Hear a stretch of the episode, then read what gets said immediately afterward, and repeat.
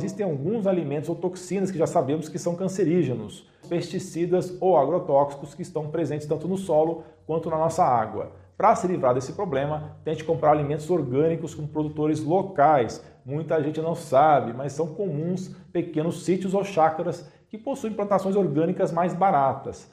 O consumo excessivo de açúcar também pode causar câncer, bem como os aditivos alimentares, como é o caso de corantes, conservantes e outros processos industriais. Um alimento polêmico que você deve evitar é a carne processada, que é uma carne tratada, alterada ou conservada para melhorar o sabor e preservar as propriedades. Eu posso citar como exemplo nuggets, salsicha, presunto, bacon, linguiça, e te manter distância de alimentos fritos, queimados, o que inclui carne muito passada ou queimada, batata frita, pães e biscoitos.